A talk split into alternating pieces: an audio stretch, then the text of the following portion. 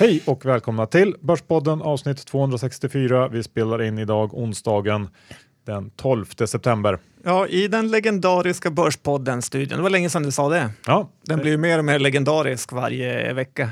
så är det. Vi har en huvudsponsor i form av IG Markets och vi har haft Erik Hansén här som berättar om en rolig nyhet. De ska ge sig ut på en liten roadshow. Eh, så lyssna här vad det innebär. Jag och mina kollegor kommer åka runt i några städer i Sverige eh, och eh, föreläsa. Vi kommer vara i Göteborg, Luleå och Stockholm.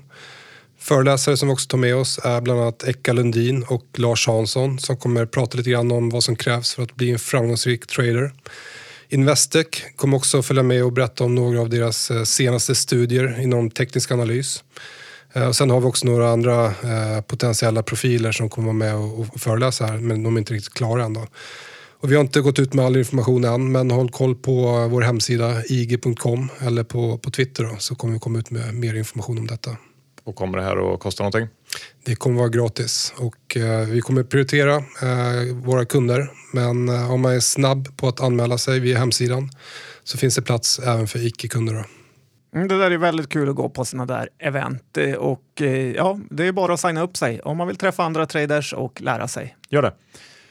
Sen John har vi en riktigt härlig sponsor i form av Dagens Industri. Alla som lyssnar på Börspodden får 50% rabatt på Dagens Industri i digital form. Det vill säga du får tillgång till alla låsta artiklar, man får e-tidningen redan kvällen före eh, och alla de här magasinen och, och så vidare och så vidare. Det här kostar alltså bara 200 kronor i månaden.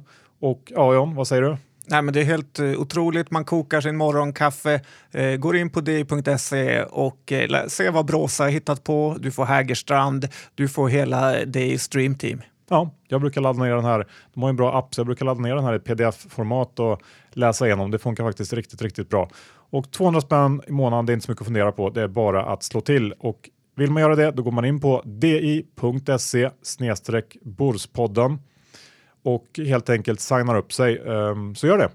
Ja, verkligen. Det är inget att missa. Utan vill man hänga med i Börs eh, Sverige så är det här man ska läsa. Ja. Idag John, vad pratar vi om? Nej, vi kommer ju prata lite valet, lite spelsektorn och såklart en hel del eh, bolag.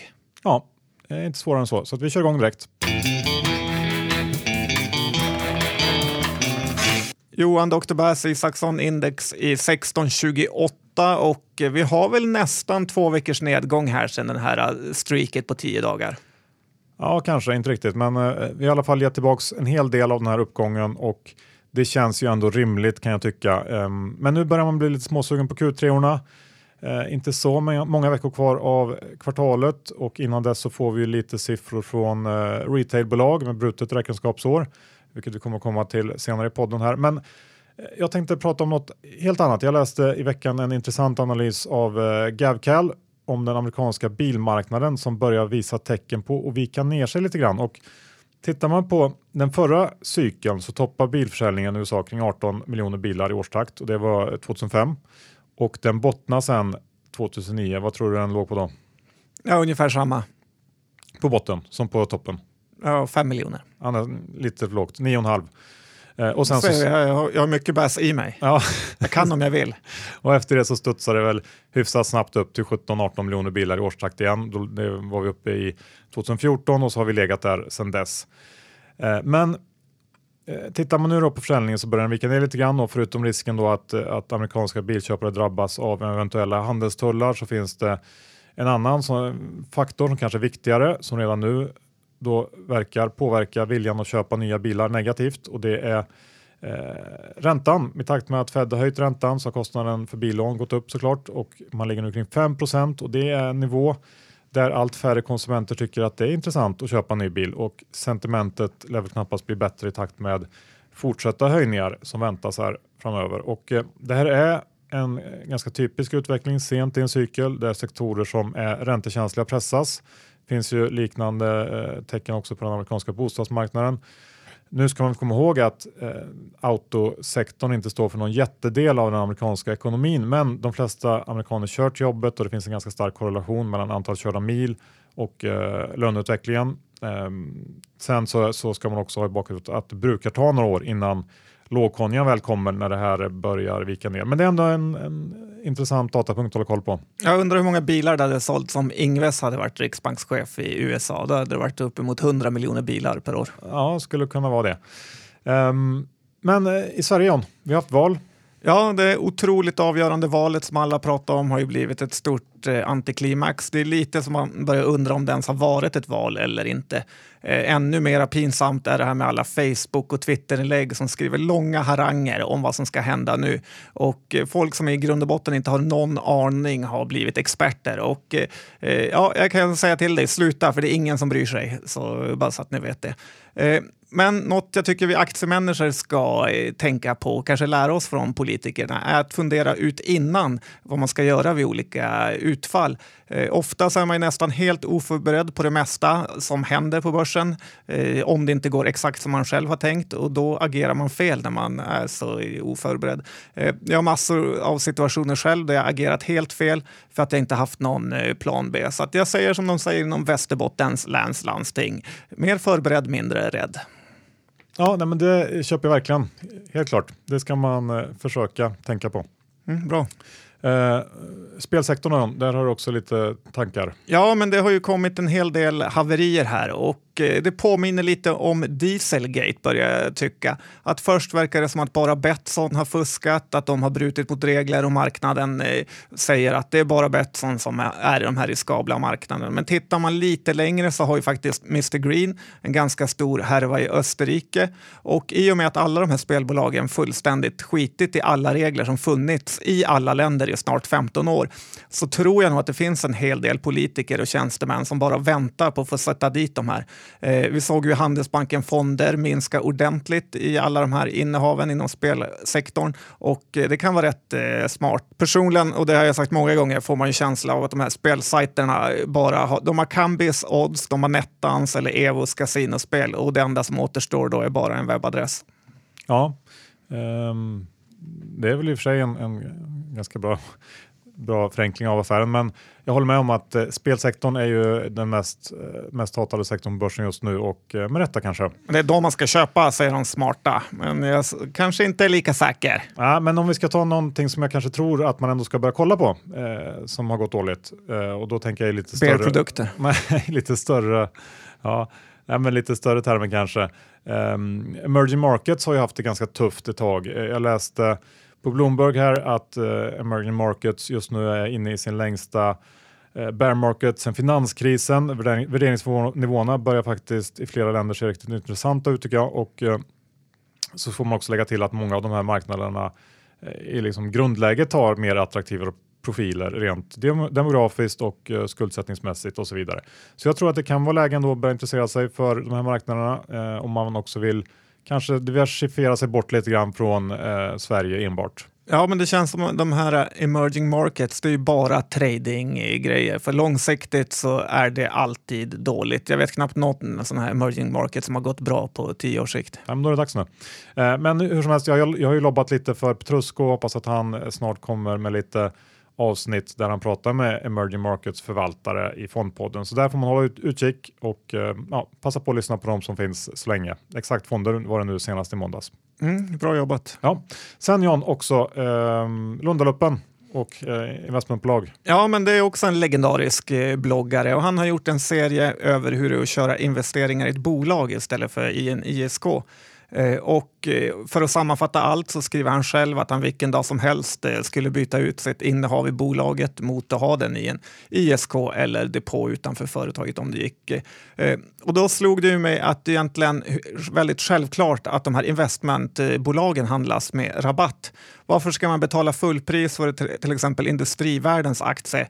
För om de skulle besluta sig för att avveckla så hade ju massor av de här pengarna för, och av värdet då försvunnit i skatt och eh, andra kostnader. Eh, så därför är det egentligen inte något konstigt att investmentbolagen eh, handlas med rabatt. Däremot är det väldigt, väldigt konstigt när de handlas med en premie, alltså att man får överbetala för en investmentbolagaktie. Jag tycker rabatten i de här investmentbolagen nästan alltid borde vara minst 20 20 procent. Eh, och eh, när man tänker så här så blir det mycket mindre attraktivt att äga ett investmentbolag. Ja, de borde kanske kunna bara dela ut innehaven till ägarna om man vill komma runt det. Men i övrigt så finns det också andra, eh, om man tar industrivärlden till exempel, så finns det ju lite makt, ambitioner och sånt som man kanske också ska ta med i beräkningarna som bör påverka rabatten. Men visst, det finns ju anledningar såklart till rabatten och jag håller helt med om att någon premie ska det ju inte vara. Eh, där är vi överens. Eh, John, vi ska avsluta första delen med ett litet, eh, litet eh, meddelande kring vår eh, aktietävling, case-tävlingen. Ja, nu är den avslutad. Alla case som kommer att ticka in här kommer jag radera utan att ens öppna dem. Eh, så slösa inte bort er tid. Däremot måste vi utvärdera alla case vi har fått in, vilket är en herrans massa. Så to be continued nästa vecka. Okej, då snackar vi lite bolag. John, vill du börja med någonting som har hänt? Du får välja själv, fritt. Ja, men då kan vi snacka lite BIM Objects. Jag såg att eh, någon eh, twittrare skrev att jag hade kallat dem för Scam Objects på den gamla goda. Det var kul va? Ja. ja. inte så kul eftersom de gått upp en miljon procent sedan dess. Eh, men Ola Rolén och eh, Hexagon har ju sålt sitt innehav i eh, BIM och fonden Ny Teknik har köpt aktierna.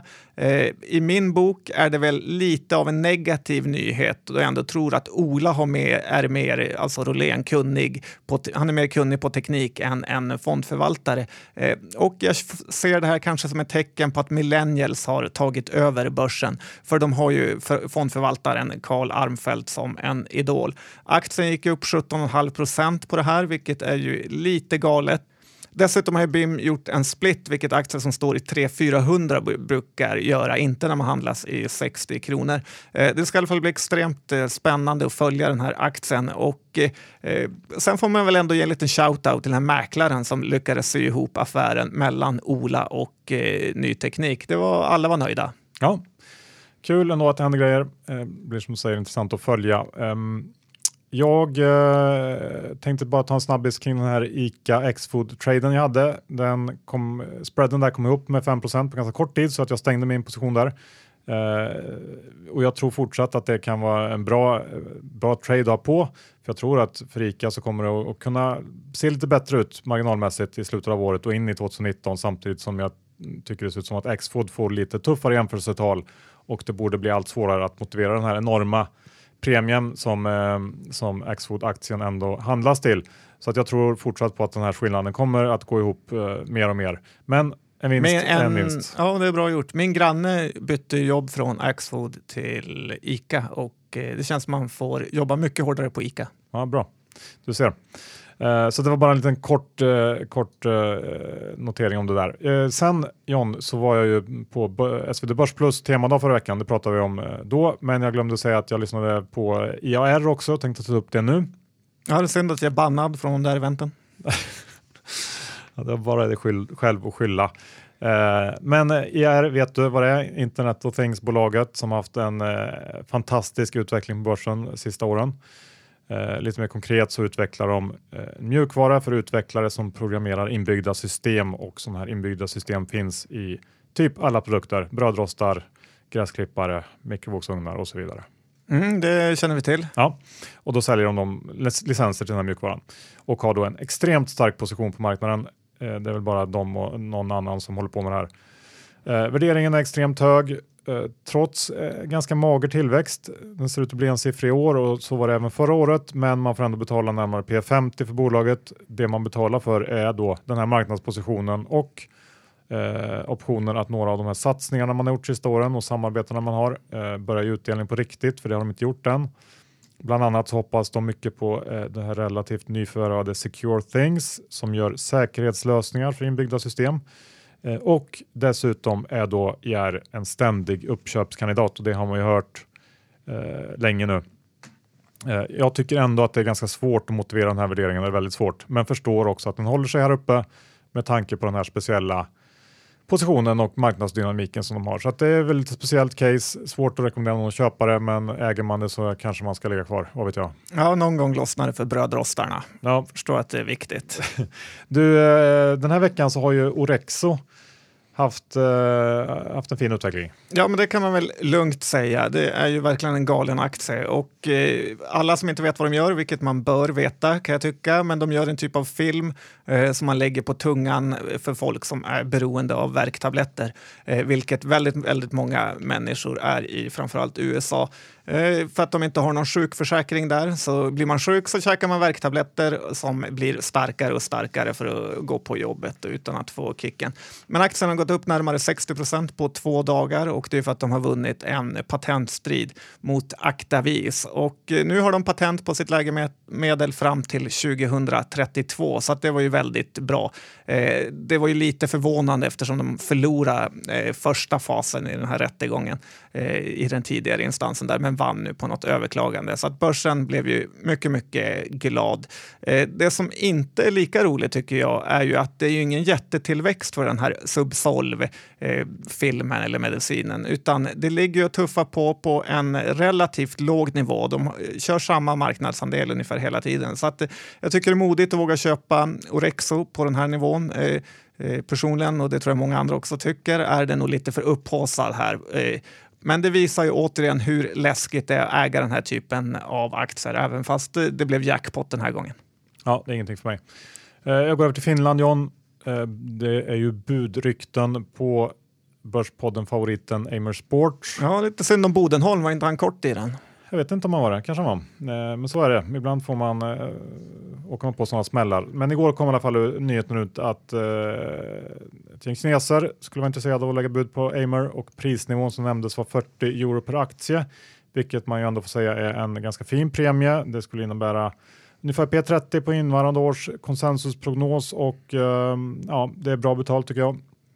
Eh, man kan väl också tillägga här att Amer hade en kapitalmarknadsdag i veckan som gick och att man då gick ut med att Cykeldelen eh, skulle genomgå en strategisk utvärdering med möjlig avyttring som följd. Men budet eh, nu då, det handlar ju alltså om hela bolaget och ja, kul för alla ägare i finska Amer.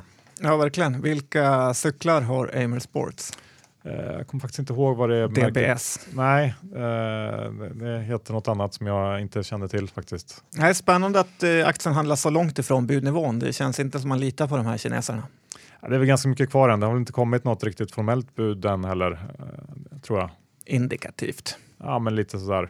Så att, det kan man ju hålla koll på och eh, tror man mycket på de här kineserna så är det bara att köpa för då finns det fortfarande en viss uppsida till budnivån. Eh, Leo Vegas, du var inne lite grann på spelbolagen John tidigare. Ja, men Frank Andersson var ju Leo Vegas eh, ansikte utåt i många år och eh, det kändes ju verkligen som att han hjälpte till att göra Leo Vegas stort. Eh, de slutade ju samarbetet här i våras har jag för mig, men jag tycker ändå att det är lite väl lågt av Leo Vegas att den enda uppskattningen som man gav eh, Frankan var en liten, liten tweet av någon 18-årig kundservicearbetare på Leo Vegas eh, sporttwitter för att bygga en feeling av att man är något mer än bara en hemsida så, där man satsar pengar så tycker jag att man har gjort bort sig här faktiskt. Leo Vegas behöver all goodwill man kan få och man hade kunnat uppskatta Frankan lite mer. Ja, eh, det kan man tycka. Klövenpref då? Ja, men här känns det som att det är något lurt på gång och eh, frågan är om det inte håller på att planeras en liten emission här för att ta in mer pengar och därigenom finansiera köpet av Tobin Properties. Eh, jag håller ett litet varningens finger för det faktiskt. Eh, för att de här preffarna, tycker jag i alla fall, och det har nästan alla andra preffar gjort, gått upp på att Ingves inte höjde räntan. Eh, och, men Klövenpreffen har däremot backat på det hela. Det här är en liten chansning, men ändå en kvalificerad trader-chansning, vad den nu är värd. Ja, vad gillar Klövenpreff nu? Ja, men ungefär 6 procent på 30 333 kronor. Ja, det låter hyggligt i och för sig. Men är man sugen så tycker jag att man ska avvakta lite grann och se om det kan dyka upp något i närtid där. Ja, för att eh, om man tittar på Sagax så brukar de alltid utfärda nya preffar just innan man ska få utdelningen för att eh, man ska lockas lite extra och utdelningen går här i slutet av september i Cleverpreffen. Så att, eh, jag tror att det kan komma något. Ja, då är det väldigt, och då ska man köpa. Väldigt snart då i så fall. Ja. Bra, det ska vi hålla koll på. Eh, jag går över till Danmark. Jag går lite så här Norden runt nu. Ja. Ehm, det är väl ingen som undgått den här härvan som Danske Bank hamnat i på slutet i och med den här estländska penningtvättskandalen. Och under sista veckan här så har ju omfånget på de här pengaflödena som man misstänker kan vara penningtvätt ökat enormt. Och enligt de senaste uppgifterna så handlar det om 150 miljarder dollar. Det är eh, såklart allvarligt av flera anledningar. Dels eh, det uppenbara att det är enorma summor, men det leder ju också till ifrågasättande av den interna kontrollen och eh, någon slags osäkerhet kring ledningens övergripande koll på hela verksamheten. Och eh, jag såg att banken genomför just nu en egen utredning som ska vara klar här under september. Eh, Handelsbanken trodde på 3,5 miljarder danska i böter, vilket givet danska storlek inte är något större problem. Men förutom böter så förbrukar man ju även en hel del förtroendekapital, vilket inte är bra för banker eh, att göra helt enkelt. Och Um, nu har aktien gått ner väldigt mycket på det här. Jag brukar gilla surdegar, men gör det faktiskt inte när den sura degen finns i en bank. Då brukar jag ändå dra öronen åt mig lite grann. Eh, det kan ju såklart vara ett jätteköpläge här. Rabatten mot sektorn är, är väldigt stor och så vidare, men personligen så gillar inte, gillar inte jag den här typen av händelser i banker. Nej, jag har väl två takes. Eh, det ena är att media älskar att överdriva de här beloppen till tusentals triljoner till slut är det som det rör sig om. Eh, den andra taken är ju att det skulle inte vara omöjligt att de andra bankerna också är inblandade på något eh, sätt. Det är svårt att tro att man bara har tvättat pengar i Danske Bank så att det, det kan finnas fler Dieselgate-härvor här bakom hörnet. Ja, så kan det vara och jag håller med dig där. Det är så, såklart så att det kan vara lite uppblåst och de här summorna man pratar om är väl det man kanske kikar på så det är inte alls säkert att uh, hela den här uh, enorma summan uh, är på något sätt olaglig. Men ja, det, det, jag avvaktar ändå. Ja, enkelt. det är läskigt med banker. Ja, det är det. Fråga Mats Kviberg och hans HQ. Ja, du, eh, du har kikat på en IPO för omväxlingens skull. Ja, men det var länge sedan, nästan eh, för länge sedan. Och eh, eh, jag ska väl inte säga att det är gratis pengar igen, för det är kanske inte så FI-compliant, eller vad tror du? Nej, jag tror inte det. Riktigt. Nej, inte jag heller. Men det är i alla fall en, halv, eh, eller en spännande ny, nyintroduktion på börsen och det heter Asarina Pharma. Jag ser redan att du rynkar på ögonbrynen. Eh, och, eh, men det här är kanske något som vi alla vill ha, för det är mot PMS. Eh, det här problemet är ju ett kanske större problem än man tror, men eh, bolaget har något på G på det. Det är 4 till 5 procent av alla kvinnor som får sån här svår PMS eh, och det gör ju det här till en gigantisk marknad. Eh, det är ett plus tycker jag. Ett annat plus är också ägarna som tecknar. Det är Robur och Östersjöstiftelsen som tar eh, stora pussar här. Men jag såg också att mästertradern Erik Thor och eh, Labull har en miljonstek i prospektet här i teckningsförbindelser och de brukar ju sugas till pengar så att eh, eh det är nog inte fel att teckna. Eh, det som är det främsta minuset är väl ändå att det här preparatet måste man ta i sprutform både innan och efter, eh, vilket känns eh, lite väl mäckigt i alla fall för mig. Men nu är det inte så att jag ska, hade tänkt att ta några eh, sådana här sprutor. Jag kommer att teckna, eh, förmodligen inte vara med så långsiktigt, men det känns ändå som om man får tilldelning här så bör man inte förlora pengar på det. Okej, okay, ja, jag tycker det låter som en eh, ganska usel idé faktiskt. Sprutorna gör ju att det helt går bort, helt värdelöst faktiskt. Ehm, men visst, du kan ju kasta dina pengar efter det där. Ja, det ska jag göra också. Ja, kul för dig. Tack. Eh, då går vi vidare. John H&M för att ta någonting lite större och mer substansfullt, kommer med försäljningssiffror för Q3 nu på måndag den 17. Och jag har tittat lite bland förhandstipsen. Många är inne på att man gick in i kvartalet, i Q3 då alltså, med lite bättre momentum. Eh, man hade bättre fart i slutet på, eh, på eh, Q2, ja, våren, men att den varma sommaren som vi varit inne på drog ner trafiken i butikerna och dessutom så ska ha distributionsproblem också påverkat vissa marknader negativt. och det positiva är väl att valutorna har hjälpt till. Jag såg att Swedbank de räknar med 5,2% i total tillväxt, like for like på minus 3,5 och en försäljning som landar strax under 54 miljarder Carnegie de räknar med minus 4,5 i like for like eh, men tror att valuta bidrar lite mer positivt eh, än vad Swedbank gör och eh, landar ändå eh, till slut då, nästan exakt i linje med vad Swedbank gör. Och, ehm, det här blir ju intressant men eh, eh, det man framförallt kanske kommer att titta på i närtid är ju sen när rapporten kommer. Det är väl en dryg vecka senare och vad de säger om inledningen på Q4 och om man kan få någon indikation på att det börjar vända lite grann. Vi får se. Men, eh, Även lagret brukar väl vara en klassiker. Se hur många hundra miljarder det är nu. Ja, så är det. Sen såg jag att Inditex kom med siffror nu på morgonen som var en besvikelse rent försäljningsmässigt så att eh, ja, eh, risken kanske ligger på, på nedsidan där ändå i, i estimaten. Vi får se. Ja, till, men till och med MQ kunde gå upp av någon eh, 20 procent på någon sinnessjuk rek. Så att eh, allt kan hända. Ja, Hoist, där har det hänt grejer John. Ja, men det har det gjort. Och jag undrar om det inte är ett ganska bra läge att gå in nu. Funderade lite över varför aktien inte gick upp mer i samband med det här att EQT hade köpt in sig. Eh, det var väl bara någon krona, men det finns ju alltid en anledning till det att eh, saker händer på den extremt insiderhandlade börsen. Eh, nu kan folk eh, som har sålt få köpa tillbaka sina aktier billigt och eh, det ska bli spännande att se vilka som tar en stake här.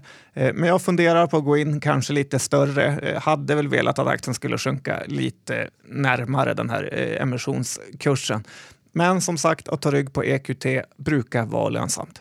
Ja, det låter ju ändå som en lite småspännande idé. kan man kolla ner på. Jag, John, har kollat lite på ABB som eh, har varit en av BPs verkstadsfavoriter här på slutet. Eh, den har väl gått eh, hyggligt kan man säga om man är snäll sen i somras.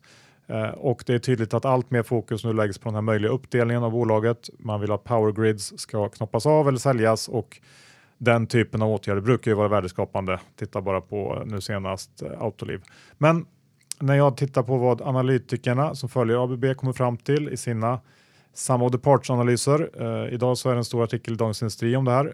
Så såg jag att Hampus Engelau bland annat på Handelsbanken tror på mellan 5 och 30 procent i uppsida vid en uppdelning. Och hamnar man i den nedre delen av det här intervallet så är ju det felräkningspengar och givet den här enorma uppståndelsen då kring den här uppdelningen så kanske man hade förväntat sig att det eh, på pappret i alla fall såg betydligt bättre ut. Eh, för sen så ska det genomföras också och det brukar inte riktigt alltid bli så bra som man tror. Så frågan är om det verkligen är värt att göra allt det här. Eh, jag tycker det känns halvtveksamt faktiskt. Nej, man förstår ju ledningen. De vet hur extremt mycket jobb det är att göra så att eh, de är inte så sugna. Vilken del är det man ska äga av de här två? ABB eller Power Grids? Ja, det känns väl som att automationsdelen är den som man vill ha som är het. Den gosiga. Ja, men eh, sen så har, man ju, har jag ändå full respekt för att det kanske blir så att man skapar betydligt bättre förutsättningar för respektive del på lite längre sikt genom att göra så här. Så att allt är ju inte bara kortsiktiga riktkurser upp och ner. Det är kanske Handelsbanken-snubben som vill köpa in sig billigt. Kan det också vara. John, vi avslutar med pubdöden. Ja, det stod ju faktiskt i DI här att det stod om pubdöden i Storbritannien och eh, pubarna i London minskar med 2,3 procent. Det här året har det eh, försvunnit eh, och så många pubbar och i Wales, eh, som är väl lite deras inland, över 3 procent på ett år. Och då tänkte jag på Kopparberg som har UK som eh, deras största marknader och hur dåligt det ändå måste vara för Kopparbergs att alla deras försäljningsställen ständigt minskar. Eh, dessutom så finns den här risken för kundförluster när eh, pubbarna konkar. Eh, så ytterligare en fara. Och, eh, Ja, inte så trist att bli sittande med någon som inte betalar 10 liter cider. Nej, men då är det inte så kul att sälja heller. Sen är ju Australien också en stor marknad för Kopparbergs och jag gissar ju att pubtrenden är något liknande där. Så ja, bara en take Johan. Ja, men visst. Å andra sidan så finns det ju en pub i varje gatuhörn överallt i hela England så att eh, kanske finns lite för många också. Ja, men i år finns det 2,3 procent mindre. Slut på avsnitt 264. Vi tackar IG Markets som är vår huvudsponsor. Ja, gå på ett sånt här event. Det är kul, det man är lärorikt och framförallt man får träffa andra. Ja, och ni måste eh, kolla in vårt supererbjudande från Dagens Industri. Det är halva priset på en eh, digital prenumeration. Tidningen alla dagar i veckan. Man går in eh, kvällen innan och laddar ner en pdf-form kan läsa allting. Alla bråsningar, alla Hägerstrands smarta spaningar och så vidare. Eh, det här är alltså bara för 200 kronor i månaden och eh, ja, jag har en prenumeration och tycker att ni borde ta chansen nu. Ja, man har väl själv prenumererat på det de senaste tio åren så att det här är ju verkligen ett läge och eh, börja. Det är väldigt bra till morgonkaffet. Ja, di.se snedstreck Borspodden. Egen adress till och med. Ja. John, eh, innehavsmässigt har du någonting av det vi pratade om? Ja, men jag har lite, lite hojst faktiskt och eh, sen har jag inget mer. Du ska teckna det här konstiga värdelösa biotopet. Asarina Pharma, sista dagen idag kan jag väl tillägga. Ja, hoppas de flesta inte hinner lyssna så att de slipper det här. Tack för din uppbackning. Eh, då har vi sagt vårt och vi... Eh, Du hade inget eller? Nej. Inte ett dugg. Så vi, Börsen har gått upp en dag. Så vi, vi säger så och hörs om en vecka igen. Tack och hej!